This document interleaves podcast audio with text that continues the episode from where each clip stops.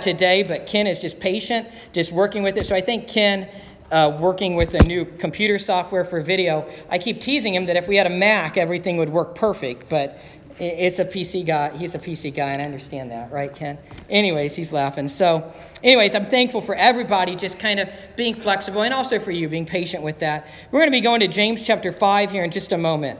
James chapter five in just a moment, and we're going to talk about prayer, and that is, you know, so important all the time. We can never talk about prayer enough. We can never pray enough, right? So we're going to go to James chapter 5, verses 13 through 18 here in a minute, and we're going to talk about the power of prayer and the response of praise here in just a minute. A minister said to a child, So your mother says your prayers for you each night. What does she say? And the child replied, Thank God he's in bed. And we've been there, right? Uh, prayer is very important in our Christian life. A man named William R. Newell said this about prayer. He said, Kneeling is a good way to pray because it's uncomfortable, right? It's good to pray in an uncomfortable posture. Uncomfortable. Daniel prayed on his knees. Jim Elliot, Jim Elliot, who was killed as a missionary in Ecuador, said this. He said, I love this quote. I'm probably going to read it twice. God is still on his throne. We are still his footstool, and there's only a knee's distance between. He also said, That saint who advances on his knees never retreats. God is still on his throne, we are still his footstool, and there's only a knee's distance between. That saint who advances on his knees never retreats. I don't know if you read uh, Billy Graham's autobiography titled Just As I Am. That, that, that book in of itself is a testimony to prayer. There are many different times where he talks about different situations they encountered in their evangel in their evangelical crusades, and they would get on their knees and pray, and God intervened. There was one case where a group was trying to shut them down shut down their evangelism mission. It was in South America or somewhere. And they got on their knees and prayed about it. And a huge storm came in.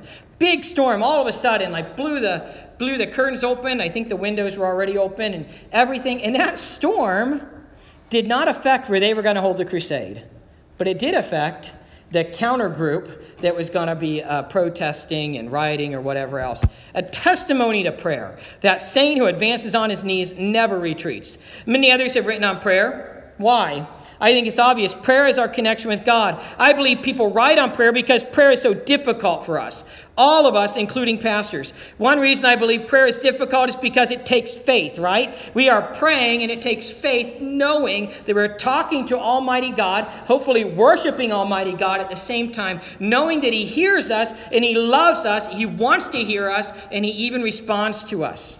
He may not always respond our way and by our will, but hopefully we say, Thy will be done on earth as it is in heaven. You know, we are having faith that our prayer is heard. Another thing about prayer is humility, right? It is humbling to ask for help and confess our sins to God. And by the way, we do need to repent and confess our sins to God first, but that takes humility. And we have such pride, right? You notice how many times I taught through Deuteronomy last year. Love teaching through Deuteronomy. How many times Moses would be interceding for the people, and Moses would say, You are a stiff necked people. You know, talking about his own people. And we are too. We are very prideful. And it takes humility to go to the Lord in prayer. And by the way, there's a wonderful book on prayer by Tim Keller. It's called Prayer Experiencing awe and intimacy with God.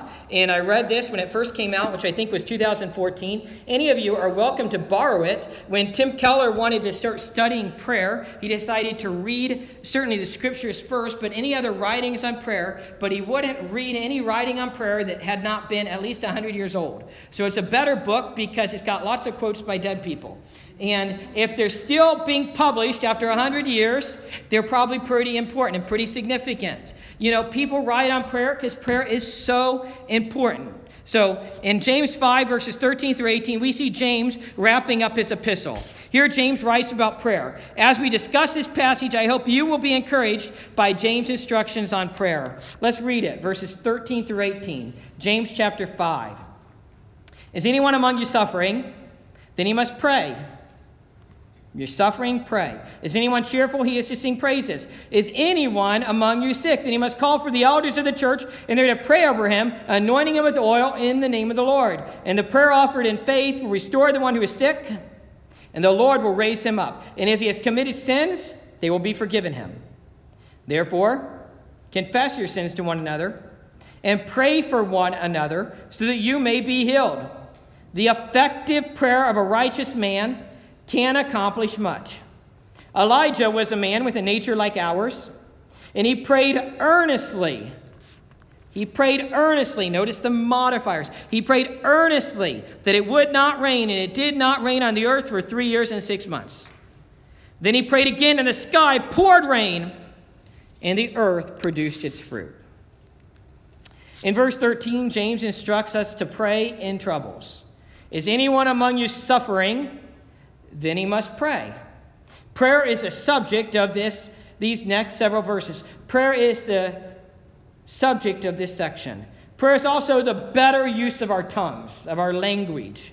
If you recall, James has written about the tongue in several verses.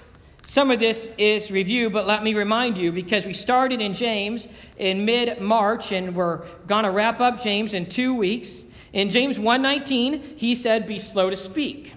In James 1:26, he said, "Anyone who thinks of himself as religious must keep a tight rein on his tongue." In James 3, 1 through 12, it's about not using our words to curse people. In James 4:11 through 12, it says not to slander one another. In James 4:13 through 17, he writes about boasting and bragging. So now, James gives us some good instructions for the tongue, some good instructions for our language. Prayer is something we can do that's very good with our tongue and with our language. He wrote about all these negative things, cursing and boasting and, you know, and other things. We need to keep a tight rein on our tongue, and one way to do that is to pray. Now, what type of trouble, if you look at verses, verse uh, uh, 13, is anyone among you suffering? And I believe the NIV actually says trouble. So, what type of suffering or trouble is he talking about? It is easy to think that the trouble, that the suffering has to do with illness. In fact, at first glance, I thought the trouble, the suffering, uh, had, had, had something to do with illness myself. But I, if you look at verse 14, James writes about sickness. And so we think that the trouble, the suffering, has to do with sickness. And it may, but I'm going to give a different, different look on that here in just a minute. A different thought on that verb translated sickness in a moment. For now, trouble could likely mean persecution. You know, he says it. He says, Is anyone among you suffering or is anyone among you troubling, going through trouble? It could likely mean persecution. Recall that in James chapter 2, verse 6, the rich were dragging the people into the courts. We also know that James was the pastor of the Jerusalem church, and we know that there was persecution in Jerusalem. James himself was stoned to death in AD 62. Uh, uh, Josephus, who was a Jewish historian, said James was stoned to death in AD 62 as a Jewish heretic. How was James a Jewish heretic? Because he accepted Jesus as the Messiah. And by the way, Jesus was his half brother, if you recall. In Hebrews, which I think was written in or around Jerusalem, in Hebrews chapter 13, verse 3, there's a hint about persecution there. So I think the trouble or the suffering that James may be referring to may be persecution. And James says to pray. He says to pray. You know, what are you doing in your troubles? I urge you to pray. This is a topic which I've covered before and will cover again. We need to cover it all the time to talk about prayer. Francois Fenelon was a 17th century Roman Catholic Frenchman, and he said this about prayer. He said, Tell God all that is in your heart. Tell God all that is in your heart. As one unloads one's heart, its pleasures and its pains to a dear friend. Tell him your troubles that he may comfort you. Tell him your joys that he may sober them. Tell him your longings that he may purify them. Tell him your dislikes that he may help you to conquer them. Talk to him of your temptations, that he may shield you from them. Show him the wounds of your heart, that he may heal them. Lay bare your indifference to good, your depraved taste for evil, your instability. Tell him how self love makes you unjust to others, how vanity tempts you to be insincere, how pride disguises you to yourself and others. If you thus pour out all your weaknesses, needs, troubles, there will be no lack of what to say. You will never exhaust the subject. It is continually being renewed. People who have no secrets from each other never want for subject of conversation. You hear that? People who have no secrets from each other never want for subject of conversation. We are to have no secrets between us and God. He continues, They do not wait their word, for there is nothing to be held back. Neither do they seek for something to say. They talk out of the abundance of the heart. Without consideration, they say just what they think. Blessed are they who attain to such familiar, unreserved intercourse with God. We talk to God as our best friend. He wants to hear our hearts. Yes, He already knows, but He wants to hear our hearts. He wants us to just pour out our needs, our desires, our hearts to Him. If we're struggling with a certain sin, with temptations, or anything like that, tell them to God. Talk to God as a best friend. Now, still in this verse, James writes about the opposite of trouble happiness. Look, is anyone among you suffering? Then he must pray. Is anyone cheerful? He is to sing praises. He is to sing praises. If you're happy, sing songs of praise. Look at Colossians chapter 3, verses 16 through 17. Let the word of Christ dwell in you richly, as you teach and admonish one another with all wisdom and as you sing psalms, hymns, and spiritual songs with gratitude in your hearts to God, and whatever you do, whether in word or deed, do it all in the name of the Lord Jesus, giving thanks to God the Father through him. Notice how that starts with, Let the word of Christ dwell in you richly. Let the word of Christ dwell in you richly. And then it talks about praises. So we're called to pray, right? And sometimes I have an illustration. Sometimes we wait and we only pray when we're in trouble. You know, he says, Is anyone among you suffering? Let him pray. We are to pray in trouble and pray in suffering, but we ought always to be in prayer, right? So, you know, I have water up here. And I was going to bring a water backpack. I just got a new one. So I go off and on with longer runs, and right now I'm in a longer run phase. And just last Wednesday, I thought I'm going to try running at Mill Creek because there's shade and I can run a very long run. I ended with 14.67 miles, I think, but not to be exact or anything. But it was one of the hardest runs I've ever experienced. I didn't take water. I thought it's shade, I'll be okay. Thankfully, they had water fountains open and I was able to get three. But here's the deal when you wait too long, the water, your body's already dehydrated. You need to be drinking the water as you're exercising or as you're working outside or as you go about your day. You can't just wait till the end and just, you know, drink a liter of water and think, all right, I'm good now. No, the body's already dehydrated. Joni Eareckson Tada devotional this morning said exactly that. They talked about a family hiking down the Grand Canyon and the husband kept saying, drink water, drink water. And the mom said, no, I'm okay. Till she got to the bottom, then it was too late. Now, she survived, thank God, and she was okay, and she told the story, and so did I. Apparently, I survived too. But, you know, we need to constantly be drinking water, and we also need to be constantly praying. You know, that prayer kind of lubricates us spiritually. That prayer hydrates us spiritually. We need to be in that constant relationship with the Lord. So now let's move on here. In verse 14 and 15, James tells us about communal prayer for illness. Now I'm going to we read those verses, verse 14 and 15. Is anyone among you sick? Is anyone among you sick? Then he must call for the elders of the church, and they are to pray over him, anointing him with oil in the name of the Lord. And the prayer offered in faith will restore the one who is sick, and the Lord will raise him up. And if he has committed sins, they will be forgiven him. So he's talking about communal prayer for sickness, for illness. Now, I said communal prayer because now at this point, James invites other people into the prayer, doesn't he? He, he says to call the elders of the church. Call the elders of the church to pray over you and anoint you with oil in the name of the Lord. And in verse 15, he says, The prayer offered in faith will make the sick person well. You know, this is a somewhat difficult passage for me to talk about. It's difficult because it's easy to think that if you're not healed, and if this is truly talking about a literal physical sickness and you're not healed, your faith is weak. Eh, or you have some secret sin unconfessed. And we can't say that. We cannot matter of fact say that. In certain cases, that may be true, but we cannot matter of fact say that. We cannot say that if you're not better after being prayed over and anointed by the elders, your faith is weak and your sickness may be because of sin.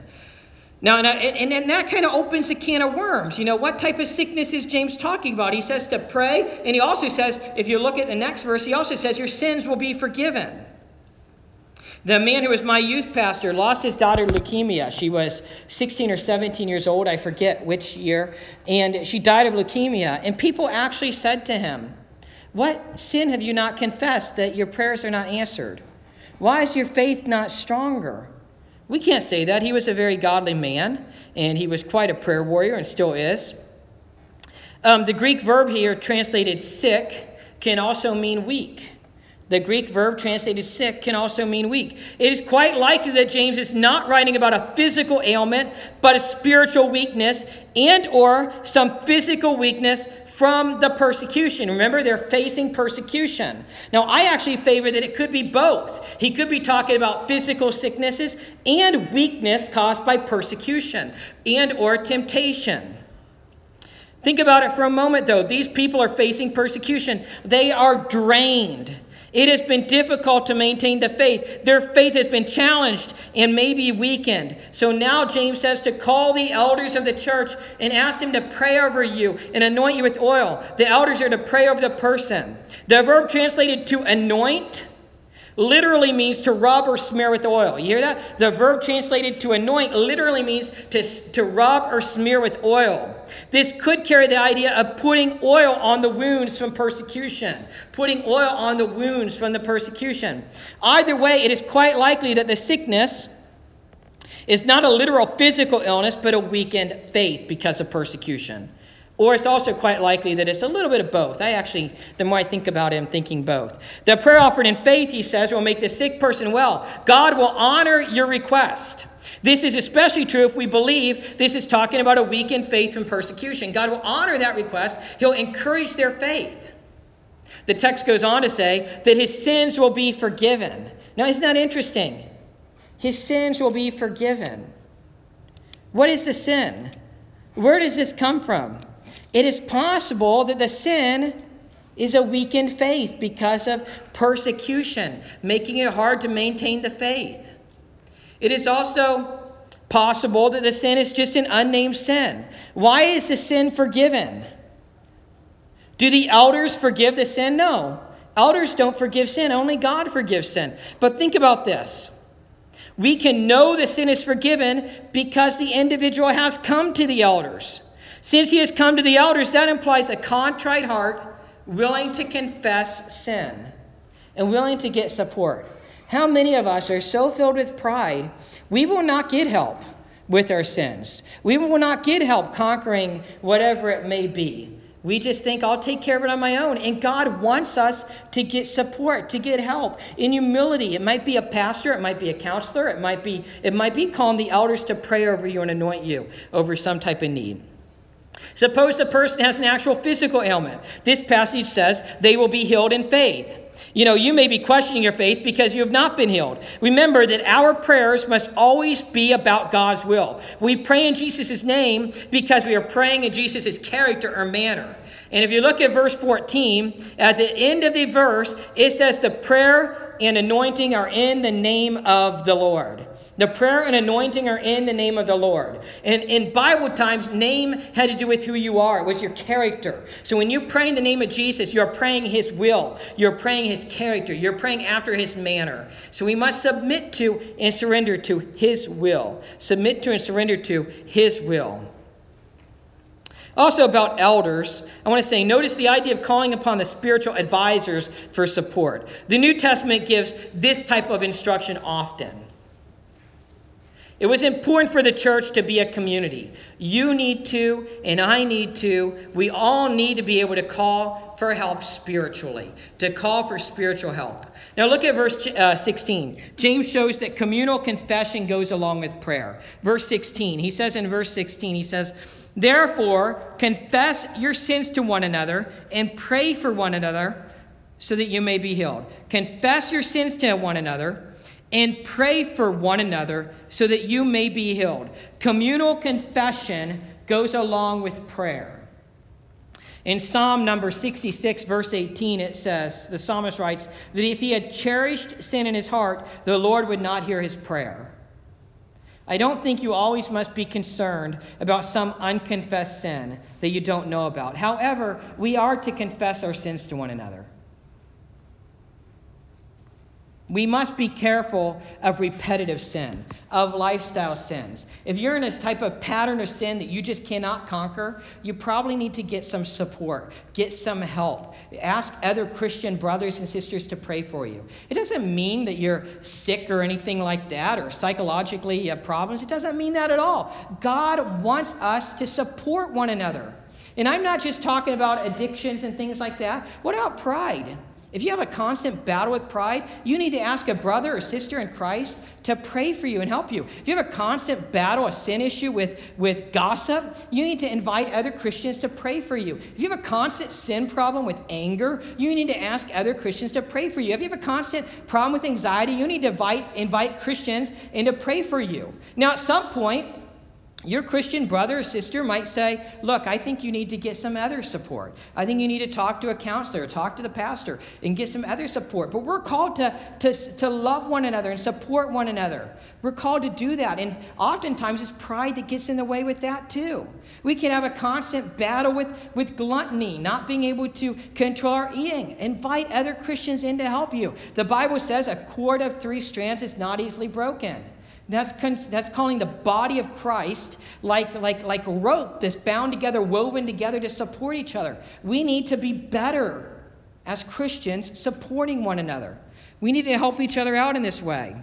We need prayer partners and accountability partners. I want to talk for a moment about confession more. We need to confess because in confession, we clear our minds and hearts. When we confess our sins to one another, we clear our minds and hearts. We need to confess because in confession, we can hear the person we confess to say that we are forgiven or God forgives you. You know what? You know what? We need to hear that. When we confess our sins to a brother or sister in the Lord, we can hear forgiveness in another person. That's important. We need to confess to everyone we have offended in our sin as far as possible. In some cases, that may be a large group of people. A lot of times we think we can just confess to God and it's clear. No, it's not. God wants you to go and make it right with the person you sinned against. You, you, know, gossip is like a secret sin that you can do with no consequences, no immediate consequences. So you may think, oh, I gossiped, I'll confess it. You need to go and confess it to the person you gossiped about, too. You need to make it right. If I, if I, as a pastor, sin against the church, I need to confess it to the whole church. We need to confess to everyone we have sinned against. We need to confess the sin. And we need to train our children and grandchildren that way. It's not just saying, I'm sorry, I sinned against you. No, we need to ask for forgiveness. Will you forgive me? Because when you say, Will you forgive me? you're putting the ball back in the other, person, uh, the other person's court. And, and, that, and that way they can say, I forgive you. We do that with our kids. I didn't think up that idea. I heard it on Focus on the Family or something like that. And it's great to watch a five year old say, Abigail won't forgive me, you know, and things like that. She's actually almost nine now. But, you know, we need to teach confession and forgiveness, and we need to confess and forgive. We also need to confess so that we can be held accountable not to continue in that sin. You hear that? We need to be held accountable. So if you're confessing to somebody else, maybe you didn't really sin against them. Maybe you're just asking, please help me. I'm battling the sin of gluttony or pride or gossip or whatever. They need to be able to say, You're forgiven. But how can I help you not to go into this sin again? How can we help you to conquer this sin? How can we help you to rely on Christ more? Let's pray together and let's talk about this. By the way, remember, we are not meant to live the Christian life alone. Americans, we are a very isolated church. We don't live in a community very well. We need to be better at living in community. You and I were not meant to live the Christian life alone. Get this unchecked sin corrupts absolutely. We think I can just handle it, I got it all taken care of. No, you can't.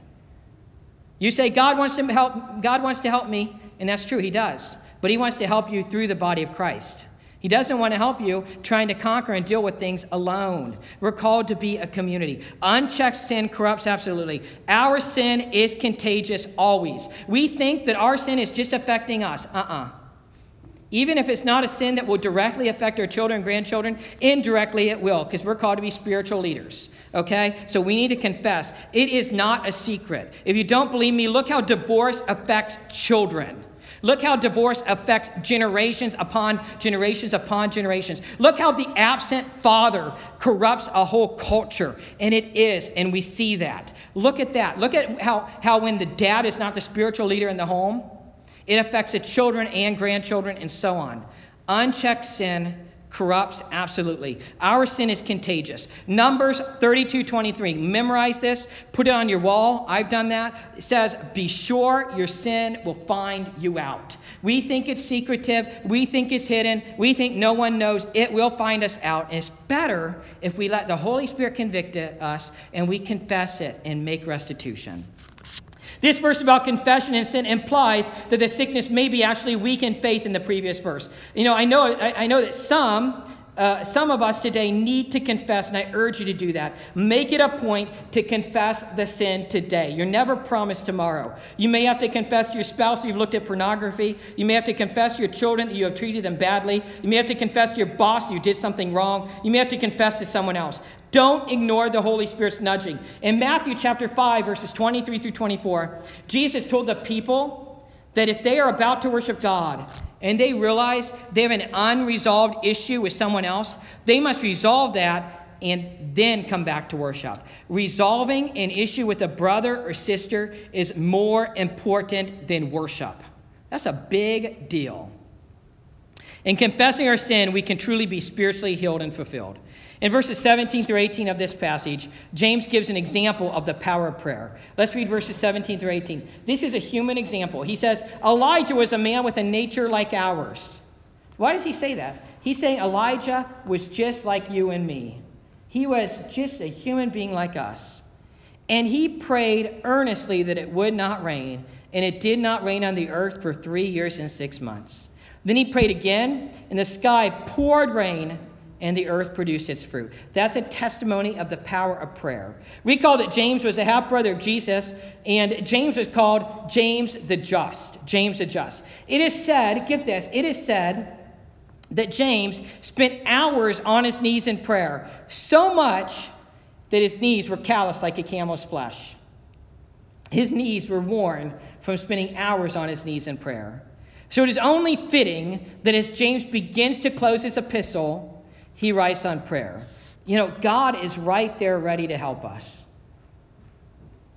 I want you to know that whether you're battling physical ailment or spiritual problem, I'm here to help you as well. I'm here to pray with you and support you. E. Stanley Jones said a prayer. He said, Prayer is surrender. Surrender to the will of God and cooperation with that will. I love this illustration. Think about it. If I throw out a boat hook from a boat and catch hold of the shore and pull, do I pull the shore to me or do I pull myself to the shore? I mean, imagine you. You're out there fishing and you throw, I, I used to fish, and you throw the line out and, and you snag the line on the shore and you pull. Are you going to pull the shore to you? Of course not. You're going to pull the boat to the shore. Likewise, prayer is not pulling God to my will. Prayer is not pulling God to my will. But prayer is the aligning of my will to the will of God. Submission, surrender, humility. I heard an illustration of seeds last week, and you know, Jesus gave the illustration of, you know, the little mustard seed that grows real big. And I thought about it, you know, it just hit me in another way. Isn't it amazing? You plant these little tiny bitty seeds, as long as they don't come from China. There's a lot of stuff going around about that right now. Don't know if it's true or not. You plant these little tiny seeds, they grow up, and eventually, birds nest in the trees, squirrels nest in the trees. They provide shade, they provide firewood. Depending, maybe they provide uh, things to build houses with. They start with little seeds. I've heard before that nobody accepts Jesus as Lord and Savior except that someone prayed for them. We never know what the Lord's doing when we pray. We never know, you know, how or when he's going to answer, but we do know that he desires to hear from us. He desires to have a relationship with us. Let's pray right now. Dear Heavenly Father, I pray that we know you and we live for you. Lord God, I pray that we truly do surrender to you. And we have a life, I ask, of surrendering to you, of, of living our Christian life with you, in a relationship with you.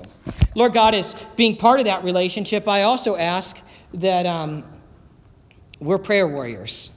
We pray to you about everything, Lord God. Everything that comes to our mind, we pray about. And not just prayer as intercessory prayer, but everything that comes to our mind, Lord God, I ask that we're giving you praise and we're giving you thanks. Just like last night, I thanked you for the way our, our blood clots.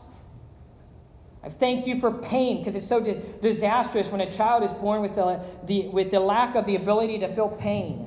Lord God, help us to pray about all things, to be thankful for in all circumstances, to worship you in all things, and have a continual, ongoing relationship with you. And Lord God, if there's anyone here who has never surrendered their life to you as Lord and Savior, may today be the day to confess they are a sinner in need of a Savior, to believe in you as the one and only Savior, to trust in you and commit to you.